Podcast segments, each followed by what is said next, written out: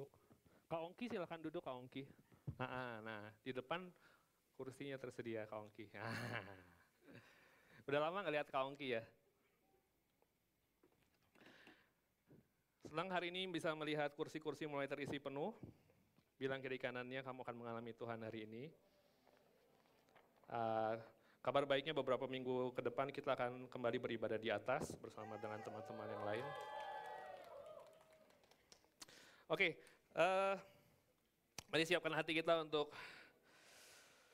menerima firman hari ini. ya, silahkan keluarkan teman-teman yang pelajar terutama tuh, keluarin buku catatan, keluarin Alkitabnya ya. Pemimpinnya nggak liatin kok kalau nggak nyatet. Tapi itu budaya yang baik ya untuk mencatat firman. Teman-teman, uh, di minggu yang lalu ya, Kak David bahas tentang Ibrani 12. Ibrani 12 ayat 1 sampai yang ketiga, mari kita baca dulu bersama-sama. Ibrani pasal yang ke-12 ayat 1 sampai yang ketiga. Ini akan membuka uh, arahan firman Tuhan beberapa minggu ke depan. Oke, Ibrani 12 ayat 1 sampai 3. Karena kita mempunyai banyak saksi bagaikan awan yang mengelilingi kita, marilah kita menanggalkan semua beban dan dosa yang begitu merintangi kita. Kita lagi diajak untuk meninggalkan beban dan dosa yang begitu merintangi kita. Dan kita diminta berlomba dengan tekun dalam perlombaan yang diwajibkan bagi kita. Bilang kanannya wajib. Marilah kita tertu, marilah kita melakukannya dengan mata yang apa? tertuju kepada Yesus yang memimpin kita dalam iman dan yang membawa iman kita itu kepada kesempurnaan yang dengan mengabaikan kehinaan tekun memikul salib ganti sukacita yang disediakan bagi dia yang disediakan yang sekarang duduk di sebelah kanan tahta Allah. Ayat ketiga, mari kita baca sama-sama. Ingatlah apa? Sesekali Bukan ya? Ingatlah apa? Selalu akan dia. Nah, apa yang diingat? Yang tekun menanggung bantahan yang sehebat itu terhadap dirinya dari pihak orang-orang berdosa, supaya jangan kamu menjadi apa? Lemah dan putus asa. Teman-teman ayat ini bilang gini, dalam kehidupan kita ada beban dan dosa yang merintangi kita. Tapi kamu wajib menghadapinya. Gak enak ya? Dalam hidup kita ada beban dan dosa yang merintangi kita, tapi kamu wajib menjalaninya. Tapi Kristus bukan hanya memberikan kita sebuah uh, arahan tugas, tapi dia kasih caranya untuk melakukannya. Caranya dia bilang, dengan kita, mata kita tertuju kepada dia, dan kita selalu mengingat akan dia. Ini yang Kak David sampaikan kemarin. Ingatlah akan dia. Jadi kunci kita mampu menjalani kehidupan melewati beban dan dosa adalah dengan kita ingat terus akan dia yang telah hidup, telah mati bagi kita, dan telah bangkit bagi kita. Gak ada cara yang lain. Cara kita bisa finishing well dengan membawa mata kita dan terus kita ingat, ingatlah selalu dia bilang. Ingatlah selalu, bukan sesekali waktu perjamuan kudus ingat Yesus yang mati bagimu, enggak. Ingatlah selalu Yesus yang mati bagimu, Yesus yang bangkit bagimu. Itulah yang disebut sebagai Injil. Kristus yang hidup, Kristus yang mati, dan Kristus yang bangkit bagimu. Dia bilang, kenapa kita perlu mengingat terus akan Injil. Di dalam Roma 1 ayat 16, mari kita baca sama-sama. Roma 1 ayat 16. Paulus berkata, sebab aku mempunyai keyakinan yang kokoh dalam Injil. Karena Injil adalah kekuatan Allah yang menyelamatkan setiap orang yang percaya. Pertama-tama orang Yahudi tetapi juga orang Yunani. Jadi Paulus bilang gini, aku punya keyakinan yang kokoh akan Injil. Aku punya keyakinan yang kokoh akan kematian dan kebangkitan Kristus. Kamu punya keyakinan yang kokoh akan apa? Akan berkat? Akan ikut Yesus hidup sukses? Tapi Paulus bilang, aku punya keyakinan yang kokoh akan Injil karena Injil kekuatan Allah yang menyelamatkan kita. Karena hanya dengan kematian Kristus dan kebangkitannya kita diselamatkan. Amin. Teman-teman bersyukur akan keselamatan yang Tuhan beri. Kita diselamatkan, ayat ini mau ngomong gini, kita bukan hanya diselamatkan juga masuk surga.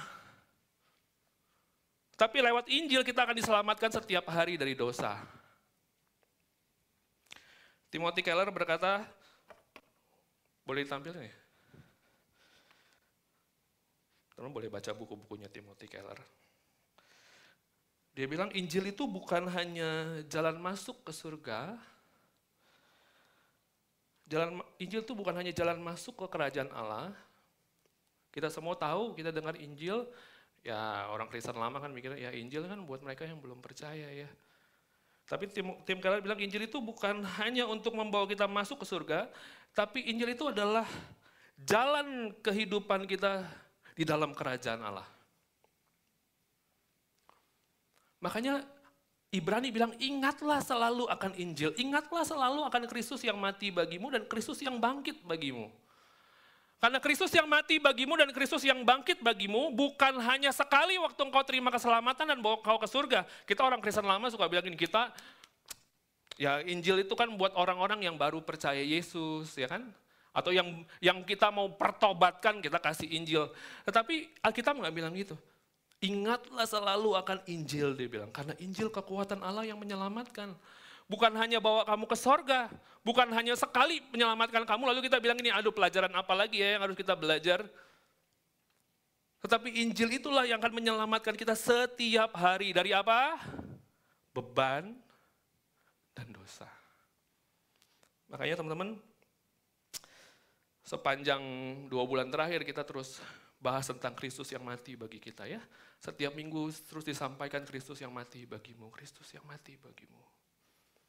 Karena setiap hari kita butuh mendengar Kristus yang mati bagi kita. Dan banyak orang Kristen berpikir, ya gue udah tahu ya. Gue udah tahu Injil ya. Ya Tuhan mati dan bangkit bagi gue kan ya udah apa gitu. Tapi dia nggak benar-benar mengalami kuasanya. Ada seorang kisah di Amerika, ada seorang uh, penjaga kebun penjaga kebun ini setia seumur hidupnya dia mengabdi sama tuannya. Suatu ketika tuan itu mati. Tuannya meninggal. Tuannya meninggal. Nah karena dia tahu tukang kebunnya ini setia dari mengikut dia seumur hidupnya dia.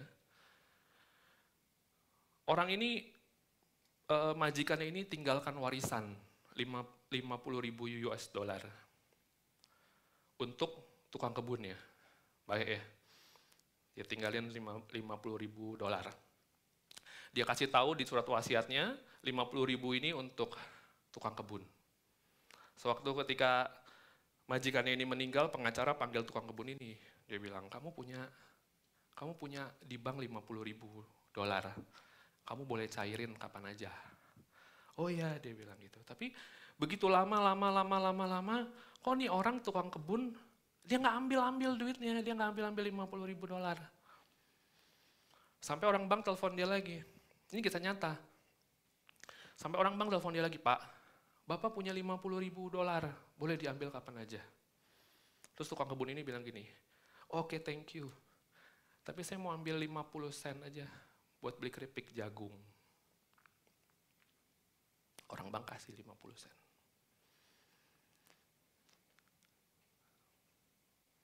tukang kebun ini tidak tahu seberapa banyak yang dia miliki. Yang dia tahu, kehidupan dia sehari-hari itu cuma cukup 50 sen buat beli keripik jagung. Meskipun dia udah dia di, udah dikasih tahu dia tuh punya banyak, tapi di pikiran dia dia cuma dia cuma sedikit. Di dalam kekristenan kita, sebenarnya kehidupan Kristus kematian dan kebangkitannya adalah jawaban dari semua hal yang kita butuhkan dalam hidup ini. Tapi kita suka seperti tukang kebun itu. Kita cuma pikir, Yesus yang mati dan bangkit, hanya gue butuhkan waktu sesi keselamatan. Cuman ambil 50 sen. Padahal Tim Keller dia bilang gini, sepanjang hidup kita, semua progres dalam kehidupan kita hanya bisa terjadi waktu kita selalu melihat dan mengingat kepada salib Kristus. Makanya teman-teman, khotbah-khotbah di mimbar ini, ya aku mulai ganti. Selalu mengingatkan kepada kita akan Kristus yang mati dan Kristus yang bangkit bagimu. Kalau enggak ibadah kita bukanlah tentang Kristus. Teman-teman, kalau kita yang mati aja bisa dibangkitkan. Kalau kita yang neraka bisa dipindahkan ke sorga. Masa kan kegalauan-kegalauan kita, kekhawatiran-kekhawatiran kita tidak bisa diselesaikan oleh salib Kristus. Dan itulah sebabnya kita perlu mengembalikan pandangan kita, mata kita tertuju kepada dia. Bukan hanya mata kita tertuju kepada dia, pikiran kita mengingat selalu akan dia yang mati bagimu dan bangkit bagimu. Dan teman-teman, selama dua bulan ke depan, kita akan membahas tentang satu tema, ya sampai pasca selesai. Ingat ya, minggu de bulan depan pasca ya. Sampai pasca selesai dalam 8 minggu ke depan kita akan bahas sebuah tema, judulnya The Gospel for Real Life. Ya, pakai behel agak susah. The Gospel for Real Life. Injil bagi hidup, ya bagi kehidupan kita. Ada delapan topik yang akan kita bahas. Bagaimana Injil akan menolong kita menjalani kehidupan kita, bagaimana kita punya hubungan kita dengan Tuhan, bersekutu dengan orang lain, memenangkan jiwa, ya bagaimana Injil akan mendorong kita, ya dalam kita menjalani kehidupan semua, semua aspek dalam hidup kita. Sebenarnya boleh beli bukunya Jerry Bridge, itu bagus sekali, udah baca sampai akhir dan aku akan banyak belajar membahas dari buku Jerry Bridge, teman boleh beli. Ada 8 minggu sampai pasca selesai, kita akan bahas tentang apa yang Kristus buat dalam hidup kita dan bagaimana itu berdampak dalam seluruh kehidupan kita. Ya, dan hari ini kita akan bahas topik yang pertama, judulnya Unsearchable Rich Riches. Oke, okay. udah ditampilin ya? Yaitu the cross ya, kekayaan yang tidak terduga itu kayu salib. Dari tadi belum khotbah, ini baru mau mulai. Mari kita berdoa. Bapak di surga, siapkan hati kami untuk menerima kekayaan yang tidak terselami daripada salib Kristus, kematian dan kebangkitanmu dalam hidup kami. Jadikan mata hati kami terang supaya kami dapat melihat kemuliaan yang tersembunyi di dalam salibmu. Tanpa roh kudus kami nggak akan mengerti kebenaran firmanmu. Dalam namamu kami berdoa. Amin. Nah, mari kita baca bersama-sama. Jadi yang pertama ini kita akan bahas tentang ya mengapa kita butuh Injil ya. Mengapa kita butuh Injil untuk sepanjang kehidupan kita. Injil itu bukan nasihat. Injil itu bukan advice, kamu harus begini, kamu harus begini. Ya. Kalau dalam bahasa Yunani-nya Injil itu evangelion punya arti katanya adalah kabar baik. Teman-teman semua suka sama kabar baik? Suka ya? Kita semua suka dengan kabar baik. Dan Injil itu kabar baik. Jadi bukan aturan, bukan advice. Kalau kita dikasih advice, habis itu beban ya. Ya, mau advice-nya baik, habis itu kayak ya. Tapi kabar baik itu tidak pernah memberikan beban. Kabar baik itu melepaskan kita daripada beban. Sehingga ketika kita mendengar kabar baik, ketika kita mendengar Injil, seharusnya beban-beban kita terlepas. Makanya kita berkata, pandanglah akan dia, ingat selalu akan dia, supaya kamu dapat mengalahkan dosa dan beban-bebanmu. Teman-teman, Injil adalah kabar baik, dia bilang. Mari kita lihat dalam Yesaya 53 ayat 6. Yesaya 53 ayat 6, Di sinilah inti daripada Injil itu. Ya, ya saya 53 ayat 6.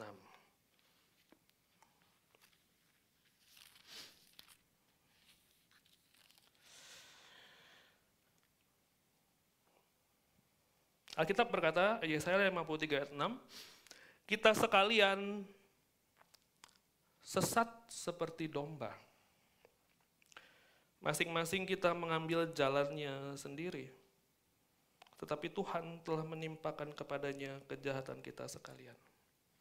Kita akan belajar dari ayat ini. Ayat ini ada ada dua ada dua kabar dari ayat ini. Yang pertama ayat ini bilang kita sekalian. Kita sekalian. Dia kita sekalian ini apa? Sesat. Seperti domba. Dan masing-masing mengambil jalannya sendiri. Kita ini sesat, dia bilang. Coba lihat kiri kanannya.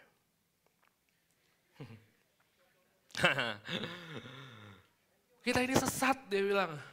Ada ada sebuah fakta yang mau ngomong satu hal gini, kita semua manusia ini, kita ini sesat karena kita mau punya jalannya sendiri. Oke, Ki, ya. Kaum Ki itu memang selalu paling mau, dia tuh paling mau tampil beda sendiri.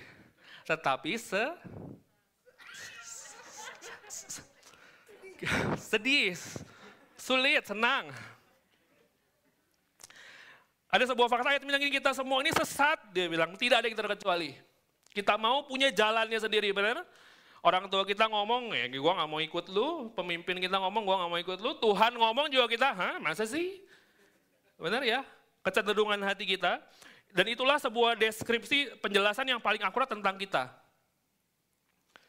Kita ini, setiap kita ini sesat dan berdosa. Dan kecenderungan hati kita itu adalah sesat. Dosa itu hamartia ya. Hamartia itu meleset dari sasaran salah sasaran, sesat. Dan semua kita ini, Alkitab bilang kita ini sesat seperti domba. Setiap hari itu kita sesat, setiap hari itu kita menyimpang. Coba kita cek dalam hidup kita ya.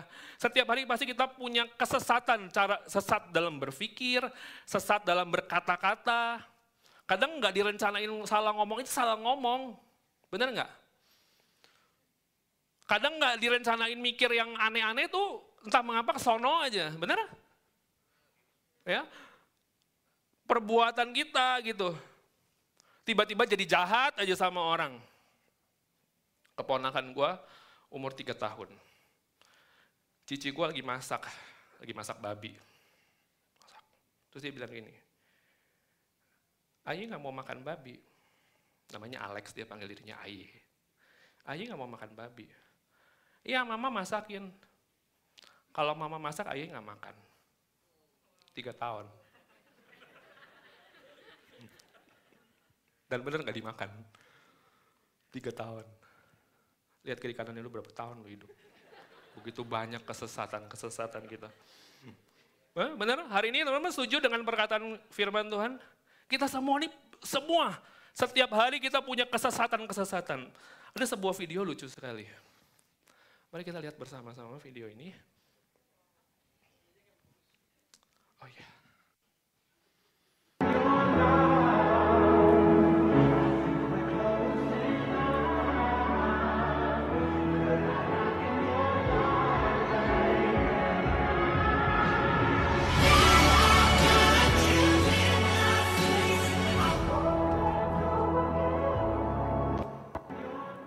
Coba sekali lagi supaya rema. Ini tuh siapa ya?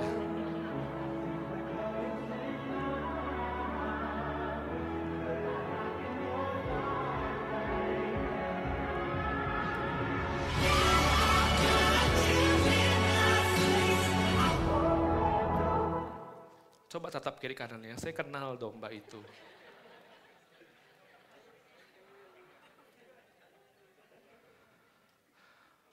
Bangun pagi jatuh dosa. Habis itu bilang Tuhan saya minta ampun. Sore jatuh lagi. Ada yang relate?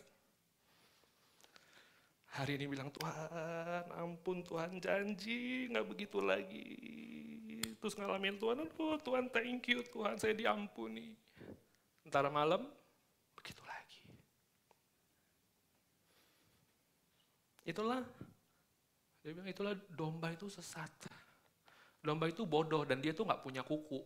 Jadi dia tuh nggak punya nggak punya nggak punya uh, daya daya daya ini ya apa sih melindungi diri sendiri dia nggak bisa. Udah melindungi sendiri nggak bisa, bodoh. Tapi itulah hidup kita. Menjaga hidup kita sendiri nggak bisa. Yang kedua, firman Tuhan yang mengatakannya. Dan inilah kecenderungan hati kita. Kesesatan. Lalu dapat menemukan kesesatan-kesesatan dalam hidup kita. Seringkali kita berasumsi, kita ngiri sama orang. Orang lain baru beli iPhone yang paling baru. Hati kita ya udah jahat banget. Ngiri. Tuhan udah ngomong, kasih janji sama hidup kita. Kemudian kita tetap tidak percaya. Itu kesesatan kita kan. Itu loh manusia loh. Tuhan udah ngomong, Tuhan udah kasih janji. Hati kita tetap tidak percaya. Itulah hati kita yang sesat. Terus kecenderungannya itu sesat belok terus, belok terus. Ini kayak domba yang tadi. Udah dilepaskan dari God gitu. Masuk lagi situ. Ya. Kita lebih percaya sama diri kita sendiri. Pemimpin kita ngomong ya di depan kita ya oke okay. dalam hati ya. Enggak tuh. Tuhan udah berfirman, kita baca firman, kita temukan kebenaran di dalam hati kita, aduh susah ya percaya. Manusia ya, saking sesatnya, dia lebih gampang percaya sama kebohongan dibanding sama perkataan Tuhan. Ya. Orang ngomong gini, eh, hari ini lu kurang oke okay ya, wah daun musruk gitu. Waktu kita baca firman gitu, kita temukan perkataan Tuhan buat hidup kita, naik sedikit, gitu lagi. Kayak domba itu. Kalian dapat melihat kesesatan-kesesatan gitu. Ya kita lebih suka tetap ada dalam dosa, bahkan kayak domba itu. Dia lebih suka di dalam, lu mau ditolong kayak apa, lu tetap lebih suka di dalam. Seberapa banyak hidup kita, kita lebih suka ada dalam dosa.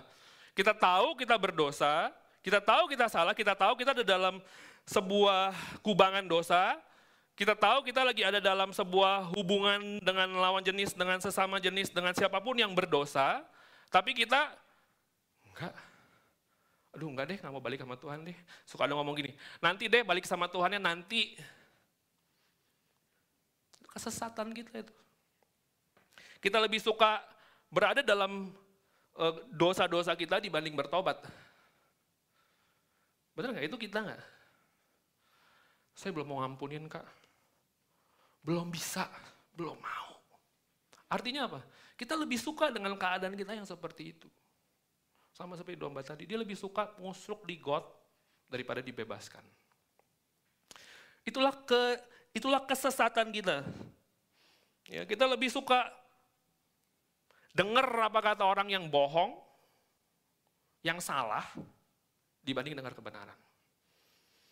Kita tidak takut sama Tuhan, kita lebih suka menyontek, kita lebih suka mencuri, mencuri jawaban orang. Entah mengapa ya, waktu sekolah ya, gue tuh kalau bawa bolpen itu ya, cuman penghapus pensil, uh, bolpen standar. Tapi setiap pulang sekolah kok ada sarasa di dalam situ.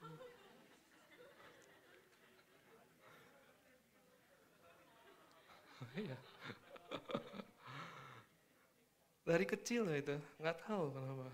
Ya, teman-teman yang ketawa tuh tahu. Sarasa siapa di di kantong di sini gitu. Datang standar pulang sarasa. Biasa cewek-cewek. ya teman-teman seberapa banyak kita kita lebih suka untuk ada dalam dosa, dalam kita nggak takut sama Tuhan.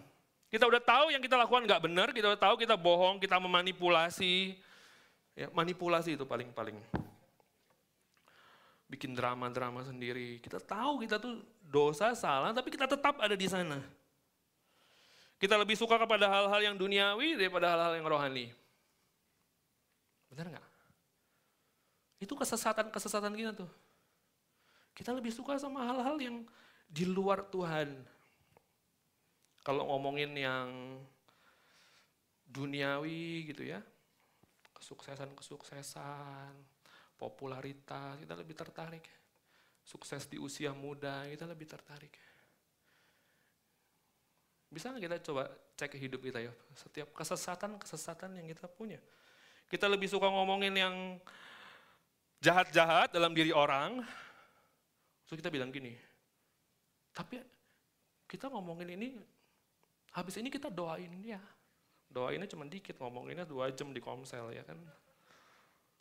Ngomongin firman tidak seseru ngomongin orang. Kita lebih suka ngomongin prinsip-prinsip dunia. Kita lebih suka sama game-gamenya kita. Iya, kita lebih suka sama film-film kita dibanding dengan Tuhan. Kita nggak tertarik sama Tuhan dan pekerjaannya. Kita nggak tertarik dengan hal-hal yang rohani. Itulah itulah kesesatan-kesesatan kita, penyimpangan-penyimpangan kita. Kita lebih cinta diri kita sendiri daripada cinta sama Tuhan. Kita ini sesat dan kita ini mau-maunya sendiri. Kita lebih suka ikut apa kata orang, kita lebih suka ikut apa yang salah dibanding apa yang jadi kebenaran. Ada satu video lagi bagus sekali loh.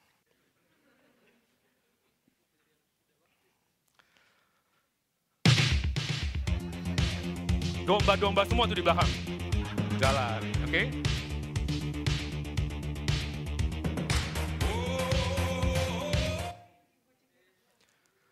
Nonton sekali lagi. Semua di belakang domba tuh ya. Yang dia ikut kucing ya.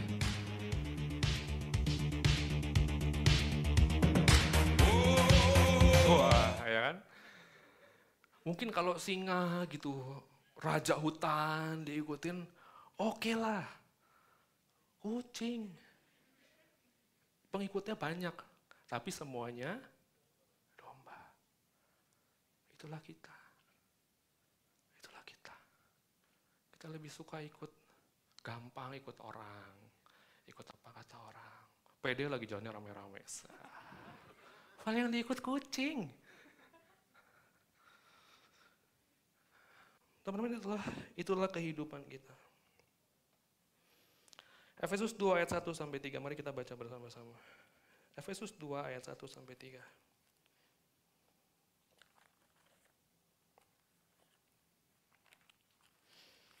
Habis Galatia, Efesus ya. Efesus 2 ayat 1 sampai 3. Kita berkata demikian. Semuanya adalah kasih karunia. Kamu dahulu sudah mati karena pelanggaran-pelanggaran dosa-dosamu. Kamu hidup di dalamnya karena kamu mengikuti jalan dunia ini. Karena kamu menaati penguasa kerajaan angkasa, yaitu roh yang sekarang sedang bekerja di antara orang-orang durhaka. Sebenarnya, dahulu kami semua juga terhitung di antara mereka, ketika kami hidup di dalam hawa nafsu dan daging, dan menuruti kehendak daging dan pikiran kami yang jahat. Pada dasarnya kami adalah orang-orang yang harus dimurkai, sama seperti mereka yang lain. Teman-teman, ayat ini bilang kita ini sesat seperti domba. Kita mau punya jalannya sendiri, dia bilang. Efesus bilang ini, orang seperti kita, pantasnya mati. Dimurkai oleh Allah. Teman-teman bohwat nggak kalau punya domba kayak gitu? Gue udah tolong, masuk lagi. Eh tolong lagi, masuk lagi. Terus kita bisa bilang gini, Tuhan saya udah beri banyak buat Tuhan. Saya udah lakuin ini, itu, ini, itu, ini, itu. Pada berulang kali dalam hidup kita semuanya adalah kasih karunia. Ditolong lagi, ditolong lagi.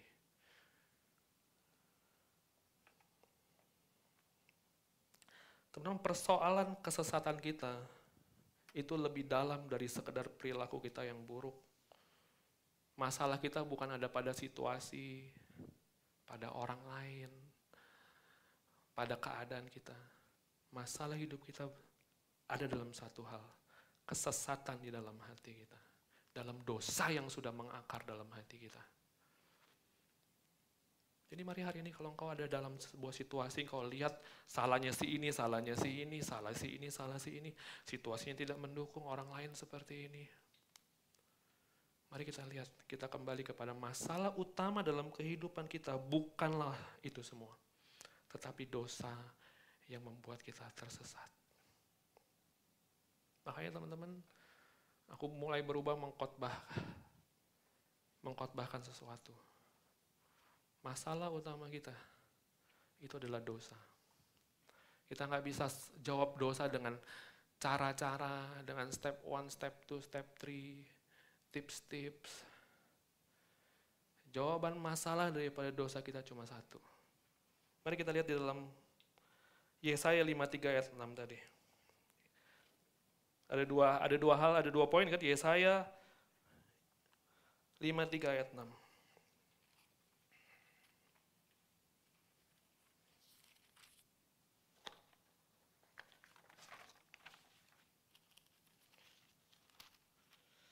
Kita sekalian sesat seperti domba, masing-masing mengambil jalannya sendiri.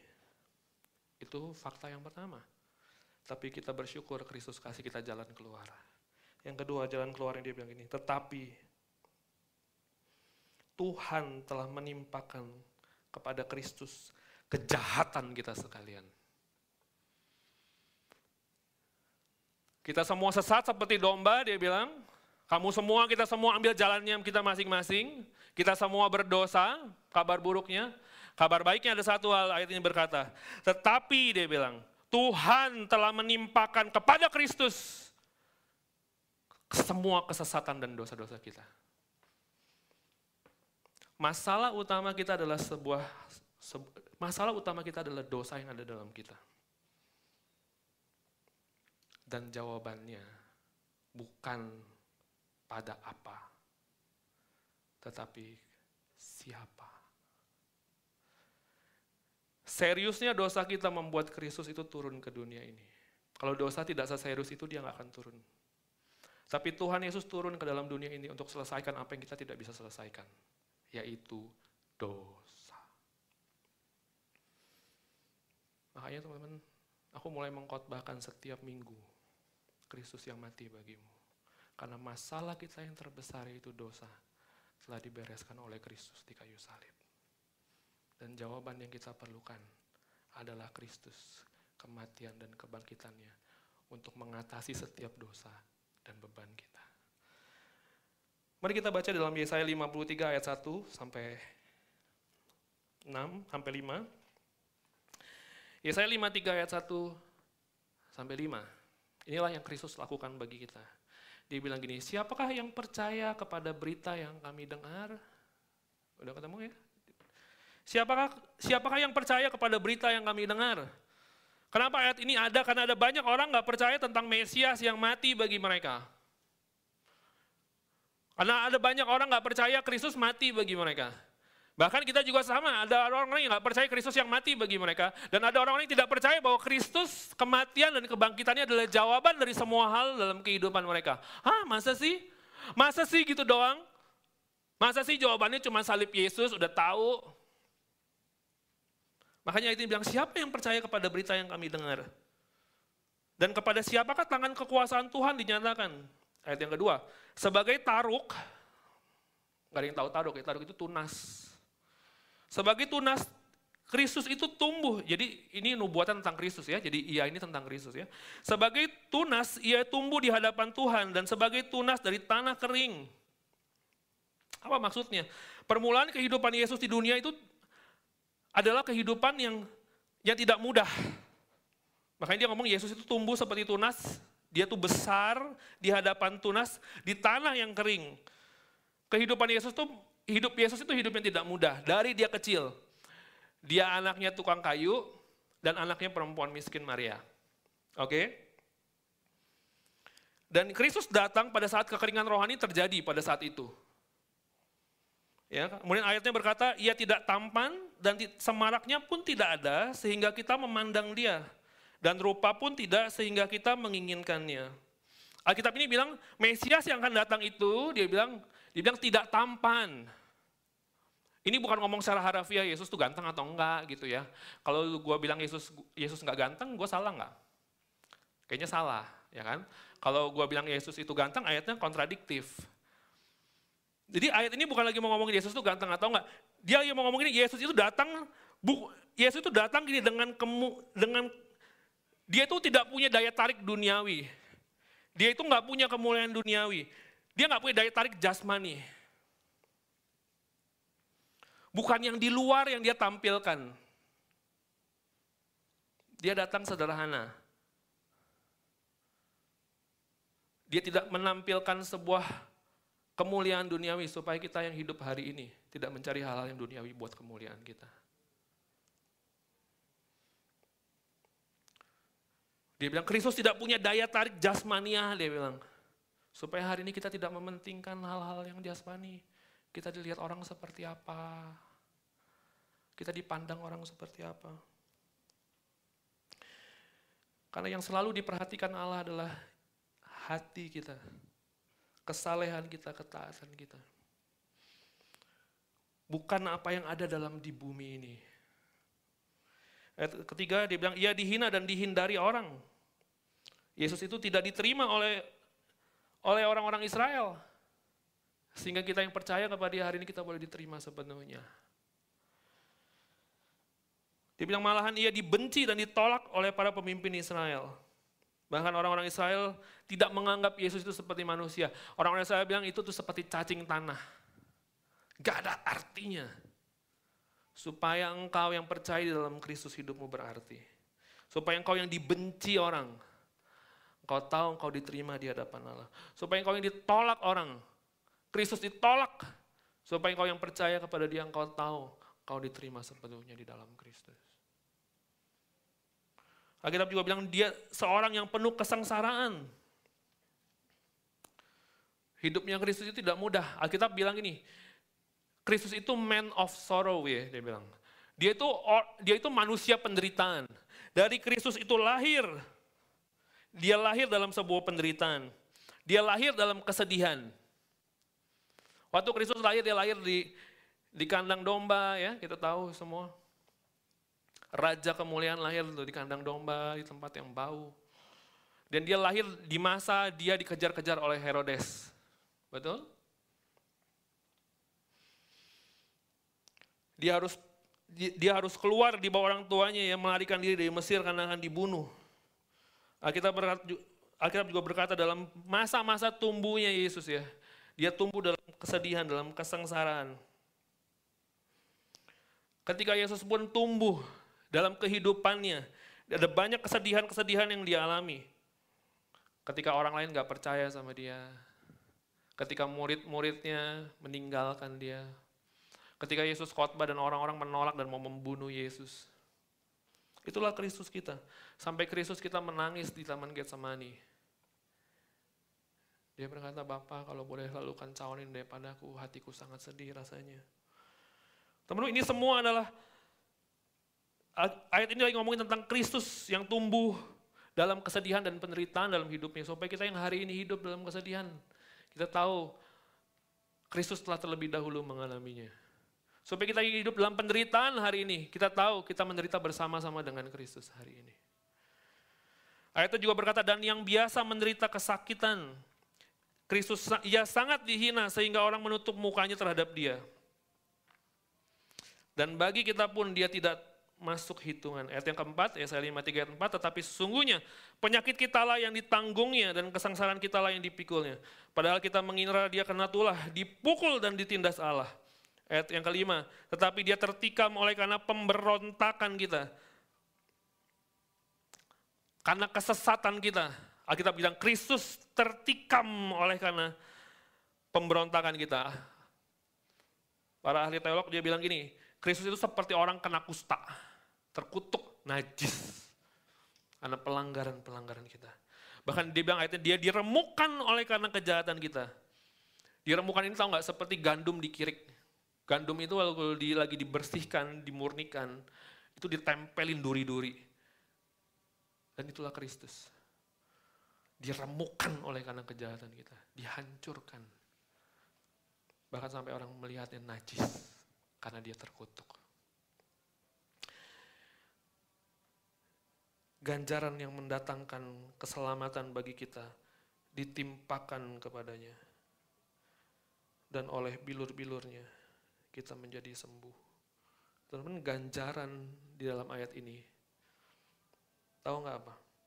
Bukan seperti seorang ayah menghukum anaknya. Ganjaran yang dia yang dimaksud ini bukan seperti ayah lagi didik anaknya. Kalau di Ibrani kan ada ngomong tentang ganjaran. Mana ayah yang nggak mengganjar anaknya? Tapi ayat yang ganjaran yang dipakai di sini adalah seorang yang balas dendam sama orang lain. Itulah yang Allah lakukan kepada Kristus. Seperti orang yang dendam, seperti orang yang dipenuhi dengan murka, dipenuhi dengan amarah. Itulah yang Bapak lakukan kepada Kristus karena kesesatan kita. Dia diremukan, dipukul, ditindas, dihancurkan. Semua karena kesesatan kita. Dan ayat yang terakhir dia bilang gini, dan oleh bilur-bilurnya kamu telah sembuh. Teman-teman ayat ini begitu bagus ya. Sembuh di sini adalah sembuh dari dosa. Sembuh dari kesesatan. Karena Kristus yang mati bagimu. Dia bilang karena bilur-bilurnya. Karena keringatnya. Karena air matanya. Karena darahnya. Karena dia ditimpa, diremukan. Sampai mati. Karena itu kita menjadi sembuh. Teman-teman bersyukur. Seharusnya bahagia kita yang terbesar bukan sembuh dari penyakit, tapi sembuh dari kesesatan kita. Ada banyak orang dari sakit sembuh, kemudian dia sesat lagi. Tapi hari ini mari kita lihat betapa sesatnya kita. Dan betapa besarnya anugerah Allah menyembuhkan kita daripada kesesatan. Teman-teman kita semua adalah domba yang sesat. Kita akan berbaring. Bahkan Tuhan pikirin kau beristirahat di tempat yang baik. Kalau gue jadi gembala yang tadi gue buang ke got itu. Tapi dia pikirin yang terbaik tentang engkau. Dan rumput yang subur menjadi makanannya di atas gunung-gunung Israel. Sampai dia pikir makanannya. Rumput yang subur dikasih makan. Adakah hari ini kita khawatir dengan apa yang hendak kita makan, gimana uang saya nanti, gimana hari besok saya, gimana nanti ini itu dan ini itu. Alkitab mau berkata, Gembala Agungmu perhatikan, beri kamu makanan-makanan yang subur. Rumput yang subur. Dia nggak kasih kamu makanan basi yang kemarin. Dia berikan yang paling baik buat engkau. Ayat 15. Aku sendiri akan menggembalakan domba-dombaku. Dan aku akan membiarkan mereka berbaring. Demikianlah firman Tuhan. Ayat yang ke-16. Yang hilang akan kucari, yang tersesat akan kubawa pulang. Dalam sepanjang kehidupanmu tidak akan pernah tangan Tuhan tidak dapat menarik engkau kembali. Siapa pun engkau yang hari ini sedang berada dalam kesesatan. Mungkin engkau sedang mau meninggalkan Tuhan. Berencana meninggalkan Tuhan. Mungkin engkau sedang ada dalam tempat yang paling dalam kau jatuh tapi tangan kasihnya akan selalu mampu menggapai engkau. Yang tersesat akan kubawa pulang. Yang luka akan kubalut. Hari ini engkau terluka. Hari ini engkau sakit hati karena orang-orang di sekitarmu. Karena keluargamu engkau pahit. Engkau, engkau begitu terluka karena situasi dan kondisi. Gembala agungmu sendiri yang akan membalut luka-lukamu. Yang sakit akan kukuatkan. Serta yang gemuk dan yang kuat akan kulindungi. Yang gemuk dan kuat dilindungi. Supaya yang gemuk dan kuat tahu perlindungan mereka bukan dari kegemukan dan kekuatan mereka. Tapi dari tangan Tuhan yang jaga mereka. Yang paling bagus yang terakhir. Mari kita baca bersama-sama. Aku akan menggembalakan mereka. Apa? Sebagaimana apa? Seharusnya. Tapi sering kali kita begini, kok gini ya Tuhan? Kok gini ya Tuhan? Kok begitu ya Tuhan? Kok kasih ini? Nggak usah ngajarin Tuhan. Dia gembala agungmu. Dia tahu yang seharusnya memelihara engkau. Dia tahu gimana taking care hidupmu. Dia tahu gimana masa depanmu. Dia tahu gimana hari esokmu. Gak usah ajarin Tuhan. Dia tahu bagaimana seharusnya menggembalakan domba-dombanya. Mari kita baca ayat penutup kita di Yohanes 10 ayat 11 sampai 12. Yohanes 10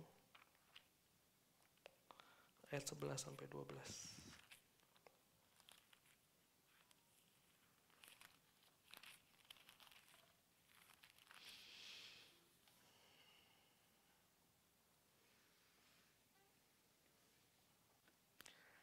Akulah gembala yang baik. Gembala yang baik memberikan nyawanya bagi domba-dombanya. Sedangkan seorang upahan yang bukan gembala, yang bukan pemilik domba-domba itu sendiri, ketika melihat serigala datang, meninggalkan domba-domba itu lalu lari, sehingga serigala itu menerkam dan mencerai-beraikan domba-domba itu. Teman-teman, Kristusmu adalah gembala agungmu. Dia menjadi gembala agung karena dia telah menyerahkan nyawanya bagi kita. Tidak ada gembala yang menyerahkan nyawanya bagi domba-dombanya. Selain gembala agung kita. Gembala agung kita tidak seperti gembala upahan yang lain. Gembala upahan yang lain ketika serigala datang, mereka lari meninggalkan domba-dombanya. Kristusmu tidak seperti sahabatmu. Sahabatmu meninggalkan engkau. Kristusmu tidak seperti uangmu yang hilang begitu saja. Kristusmu tidak seperti pasanganmu. Kristusmu tidak seperti orang-orang yang ada dan besok tidak ada. Kristusmu tidak seperti pekerjaanmu yang hari ini ada, besok nggak ada. Gembalamu bukanlah apa, tetapi siapa. Dia adalah gembala agung yang setia dalam hidupmu. Dia tidak pernah lari daripada hidupmu. Pertanyaannya, suara siapakah yang kau dengar? Siapakah gembalamu? Siapakah gembalamu? Apakah gembala agung yang mati bagimu? Sungguh-sungguh gembalamu dan kau mendengar suaranya. Masalah utama kita adalah dosa. Tadi bereskan oleh Kristus. Kita adalah domba-domba yang sesat. Dibereskan oleh Gembala Agung. Supaya kita tidak lagi tersesat. Bukan hanya tidak tersesat, kita digembalakan sebagaimana seharusnya oleh Gembala Agung yang paling mengasihi kita. Mari tundukkan kepala kita. Tuhan, Engkaulah gembala agung dalam hidup kami. Siapakah yang menjadi gembalamu hari ini? Suara siapakah yang kau ikuti? Apakah yang sedang menuntunmu? Apakah yang sedang mengcomfort hatimu? Izinkan gembala agung yang mati bagimu kembali mendapatkan engkau. Serahkanlah hatimu dan seluruh kehidupanmu, masa depanmu, kepada Gembala Agung yang mengasihi engkau. Terima kasih Tuhan. Mari di waktu yang sebentar kita datang kepada dia. Kita kembali kepada Gembala Agung yang mengasihi kita. Terima kasih Tuhan. Inilah sunshine.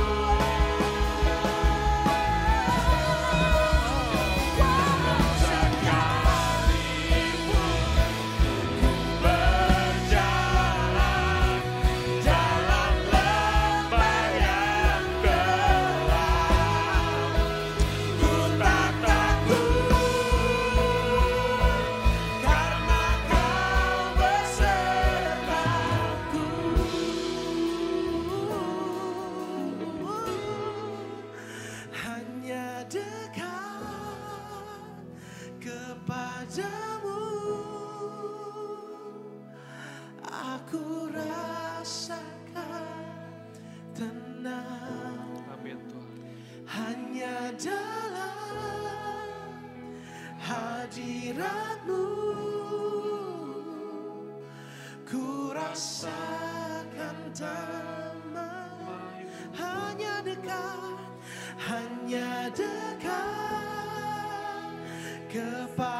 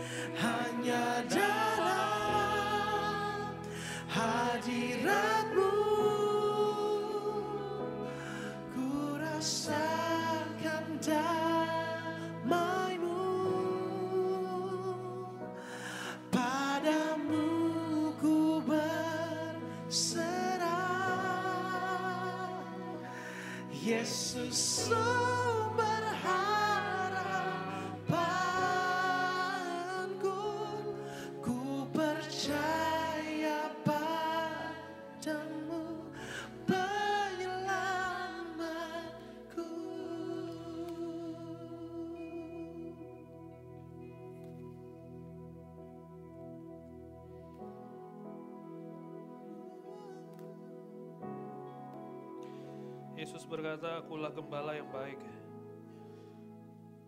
Gembala yang baik memberikan nyawanya bagi domba-dombanya.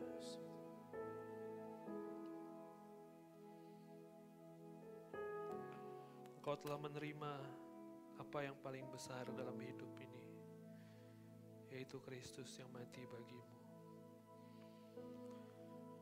Sedangkan seorang upahan yang bukan gembala dan yang bukan pemilik domba-domba itu sendiri, ketika melihat serigala datang, meninggalkan domba-domba itu lalu lari.